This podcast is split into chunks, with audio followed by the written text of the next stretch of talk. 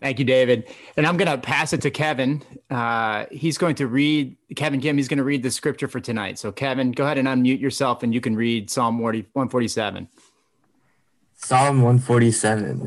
Praise the Lord, for it is good to sing praise to our God, for it is pleasant and the song of praise is fitting. The Lord builds up Jerusalem, he gathers the outcasts of Israel. He heals the brokenhearted and binds up their wounds. He determines the number of the stars, and he gives to all of them their names. Great is our Lord and abundant in power. His understanding is beyond measure. The Lord lifts up the humble, and he casts the wicked to the ground. Sing to the Lord with thanksgiving. Make melody to our God on the lyre. He covers the heavens with clouds. He prepares rain for the earth. He makes grass grow on the hills. He gives to the beasts their food, and to the young ravens that cry. His delight is not in the strength of the horse, nor his pleasure in the legs of a man. But the Lord takes pleasure in those who fear him, in those who hope in his steadfast love. Praise the Lord, O Jerusalem. Praise your God, O Zion. For he strengthens the bars of your gates. He blesses your children within you. He makes peace in your borders. He fills you with the finest of wheat. He sends out his command to the earth. His word runs swiftly. He gives snow like wool. He scatters frost like ashes. He hurls down his crystals of ice like crumbs. Who can stand before his cold? He sends out his word and me- melts them. He makes his wind blow and the waters flow. He declares his word to Jacob, his statutes and rules to Israel. He has not dealt thus with any other nation. They do not know his rules. Praise the Lord. Great. Hmm, thank you, Kevin. So, our title for the message tonight is two words we could all say more often. Ready? Chris rules. There you go. say it with me now. Now, of course, I'm kidding. Two words that we could all say more often are thank you. Right. For the next two Friday nights, our theme is going to be thankfulness. And yes, one reason why our theme is going to be thankfulness is, is because Thanksgiving is around the corner. It is a time carved out, pun intended, to remind us of like life's many blessings and to give thanks for them. But a bigger reason of why we're focusing on this theme for the next couple weeks is because our default as human beings is to complain, to take things for granted rather than to be thankful and to express that gratitude. So you remember the story. Jesus, he heals 10 sick people all at once. Nine of them walk away. Only one comes back to give him thanks. And Jesus is like, Well, where did the other nine go? And before we shake our heads at those nine too much, isn't that us? Right? When it comes to the thankfulness test, our score is we probably get it right about 10% of the time. And the other 90% of the time, we fail, we forget, we gripe, we groan, we get jealous because of what others have that we don't have, and just all of the other kind of stuff that replaces giving thanks. And listen, there is no amount of great inflation that's going to make that 10% look good. So, our goal for the next couple of weeks is to grow in our ability to say thank you more often, particularly giving thanks to God. First Thessalonians 5 give thanks in all circumstances, for this is the will of God in Christ Jesus for you. So we will come at this goal of growing in gratitude through the doorway of Psalm 147, which is what Kevin just read for us. And the big idea the big theme of Psalm 147 is that God is our sustainer. Okay, so we're going to park there for the next couple weeks. And so this week, God sustains our physical life. So therefore, give him thanks. And next week, God sustains us in our difficulties, in our trials. So therefore, give him thanks. Okay, so look at verse seven again. It's right there on the on the slide. Sing to the Lord with thanksgiving. There you go. That is the appropriate response, right? Is to give thanks to the Lord. We know that. We, that we'd be so thankful that we'd be singing thanks to him.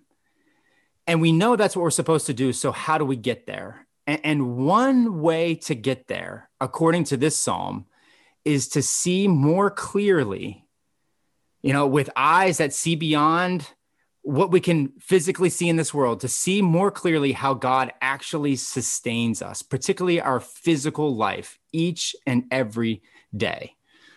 So let's see how this psalm tells us that. And it, and it highlights several facts and engages us on multiple levels. So here's one fact. Bill, you can go to the next slide.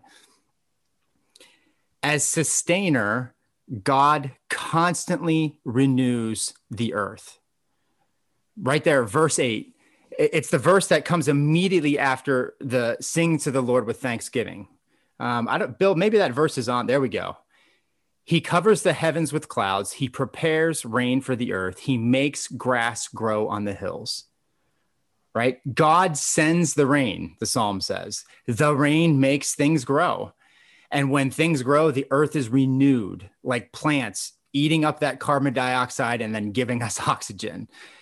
And I know I get it. We don't say God sends rain when it's raining outside, usually. Instead, we say, hey, I guess the cold front met this high pressure system and it produced lots of precipitation over central Jersey or whatever.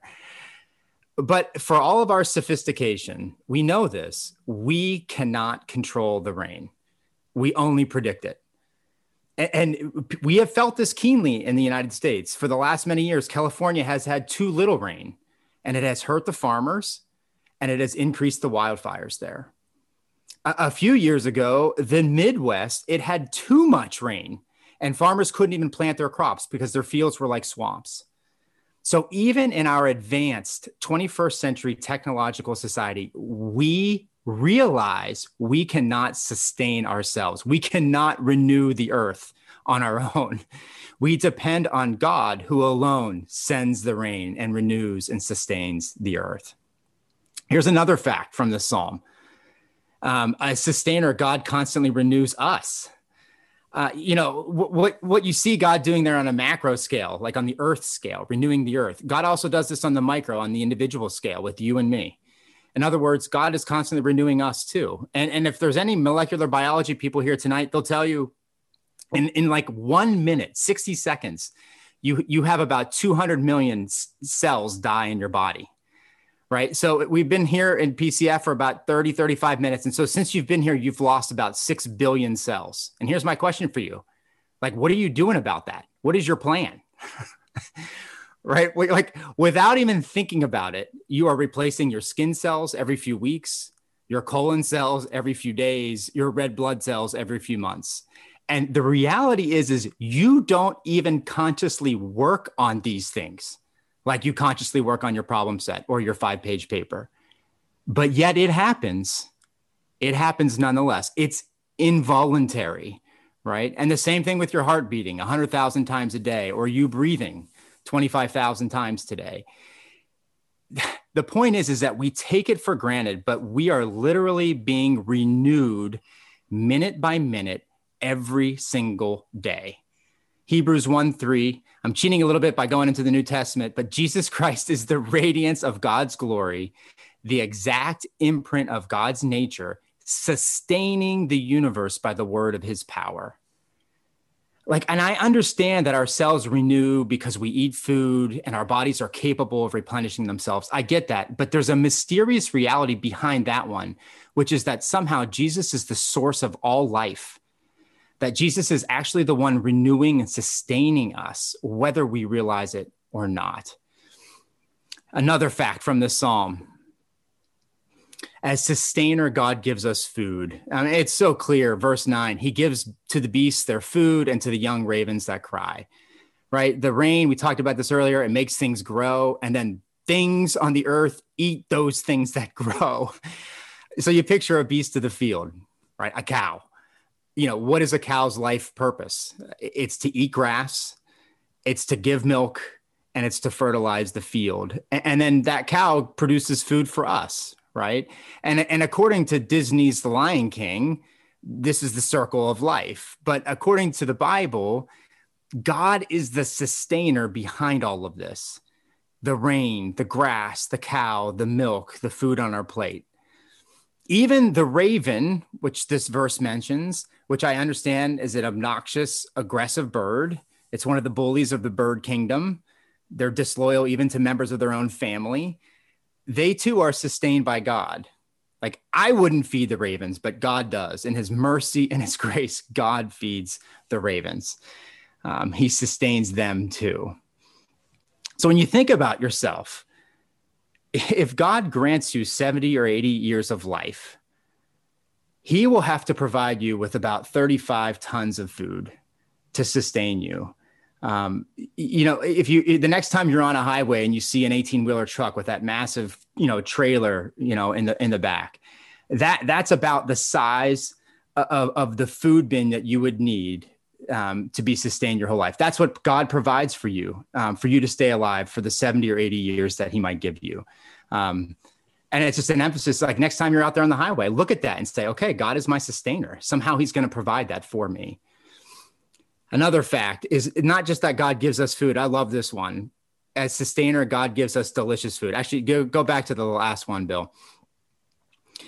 You know, verse 14 says, He fills us with the finest of wheat. And let's just think about that. Like, it's not just He doesn't fill us with wheat, but the finest of wheat, right? Doesn't food just taste good? You, you know, food doesn't have to taste good, but it does. And God is the one who provides us with the finest of wheat that fills us, that satisfies us. He doesn't just give us bland calories.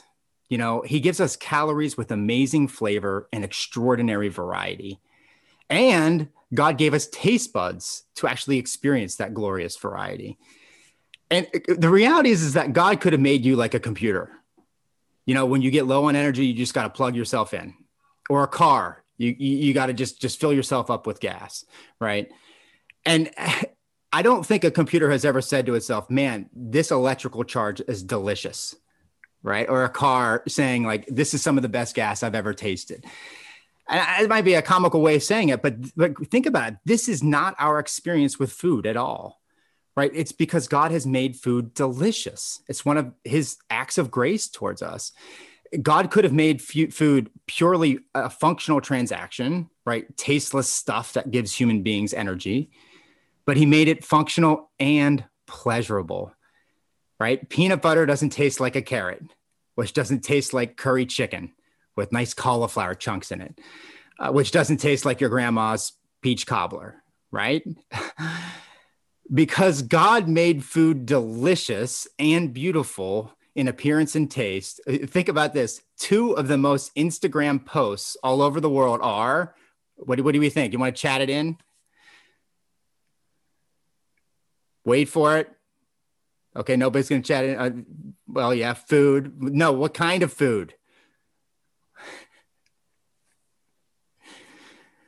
Pizza, and sushi. Those are the two most popular food posts everywhere in the world. and think about this if God made food tasteless, we wouldn't be doing that, right? But because he did make it beautiful and with great variety and, and, and tasteful, we post pictures of food on social media everywhere. That's what we do. All right, one more fact. And then I just want to move to a few applications to close up here as sustainer, God also gives us his word. And that's in this psalm too. It comes in the in the last part of the psalm, verse 19. He declares his word to Jacob, his statutes and rules to Israel. You know, I was thinking about this and th- think about this this metaphor, this analogy, right? Imagine you're a parent. And there you are. You provide for your kid, you sacrifice for them, you come alongside of them when they're sick, you cook for them, clean for them, all that stuff. It's a beautiful picture of what? A parent sustaining a child. And now here's the twist. Imagine like this parent, you, this parent, you never talk to your child. Or you do talk to them, but your your kid never really wants to listen to you. Right? And so a beautiful picture goes to something that's really really tragic, really really sad. And here's where this applies. God sustains us all of us physically right? That's that's what we've been looking at the, at, the, at this, this part of the psalm, and that is absolutely true. But God also wants to connect with us in a personal way. And so he gives us his word by which we can hear him, listen to him, and relate to him. And this this psalm, it gets you thinking about food, it gets you thinking about life, it gets you thinking about renewal so much. Maybe so much so that right now or after this meeting, you're going to run to the fridge and then you're going to thank God for all the good stuff that's in there. Right. But God knows you can't just live on that. You also need his voice. You need his personal words for you to have real life, the kind of life he wants you to have. What did Jesus say to the enemy in the wilderness? Man and woman can't live by bread alone, but they live by every word that comes from the mouth of God. Right? Food is good, but we need more than food for real life.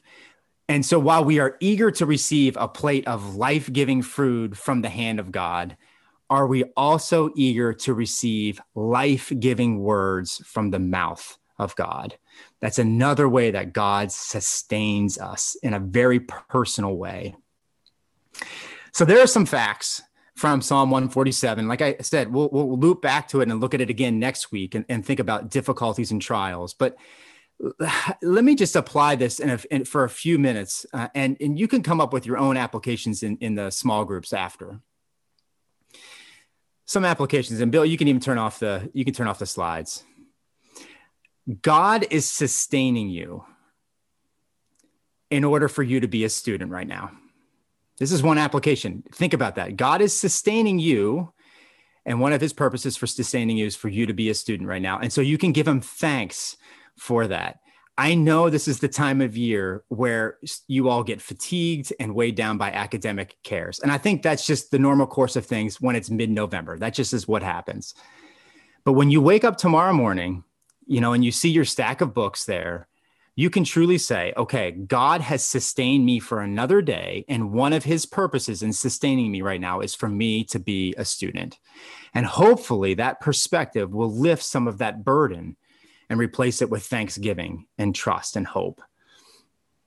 Another, another point of application we are so much more fragile than we realize. We have come so far in our modern society but we've come so far that I think we rarely pray to God, give us this day our daily bread. And then the pandemic came and grocery store shelves were empty. Toilet paper gone. Right. But more seriously, I, I remember going grocery shopping and rice and beans gone, bread and yeast gone, meat and produce being delivered sporadically, depending on what day you showed up. And I realized oh my goodness, we are so much closer to disaster than I ever realized in my cushy 48 years of existence. And this pandemic, and I hope this psalm, it exposes the reality that our abundance allows us to forget we depend on God. We are fragile. And God is the one sustaining us every moment of the day.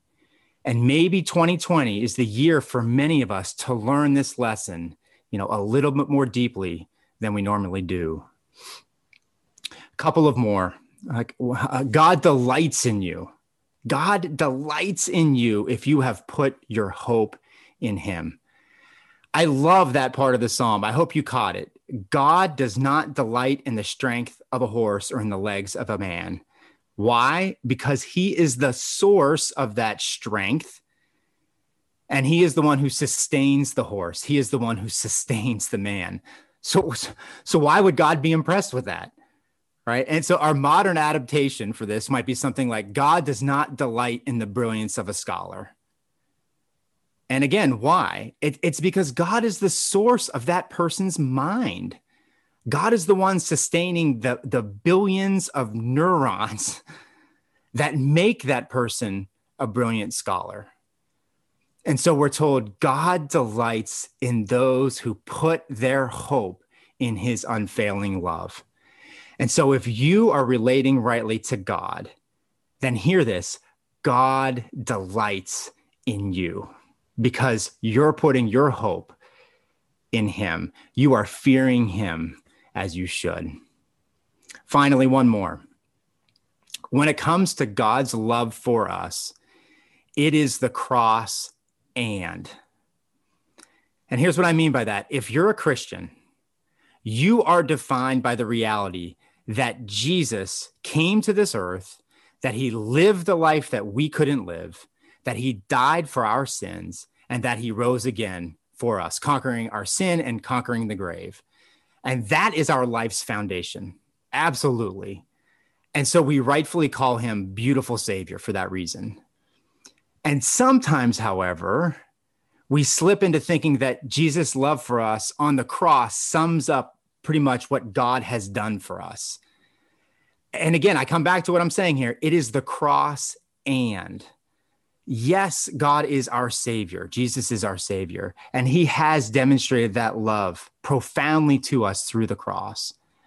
But God demonstrates His love for us every single minute of the day by being our sustainer too.